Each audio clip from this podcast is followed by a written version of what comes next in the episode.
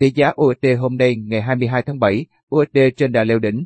Tỷ giá USD hôm nay ngày 22 tháng 7 tăng giọt do lợi suất trái phiếu kỳ hạn 10 năm của chính phủ Mỹ đã giảm xuống mức thấp nhất trong năm tháng, ở dưới 1,2%. Đầu giờ sáng nay, chỉ số US Dollar Index DX đo lượng biến động của đồng bạc xanh với rổ 6 đồng tiền chủ chốt, Euro, GBP, bảng Anh, KEP, SET, CHF đứng ở mức 93 điểm. Tỷ giá USD hôm nay tăng giọt do lợi suất trái phiếu kỳ hạn 10 năm của chính phủ Mỹ đã giảm xuống mức thấp nhất trong 5 tháng ở dưới 1,2%. Nhiều nhà đầu tư đang tìm kiếm nơi trú ngụ ở các loại tài sản có độ an toàn cao, nhất là giữa lúc thị trường chứng khoán và tiền số đang biến động mạnh theo xu hướng giảm cũng khiến USD được giới đầu tư quan tâm nhiều hơn.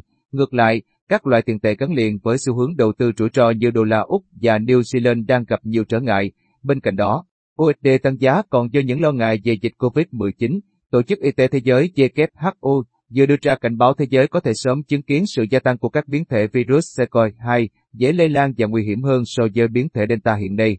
Cũng theo WHO, càng nhiều biến thể thì càng có nhiều khả năng một trong số chúng có thể kháng các loại vaccine đang có, khiến công cuộc nghiên cứu phải bắt đầu lại từ đầu. Tại thị trường trong nước, vào cuối phiên giao dịch ngày 21 tháng 7, Ngân hàng Nhà nước công bố tỷ giá trung tâm của đồng Việt Nam với USD ở mức 23.211 đồng mỗi đô.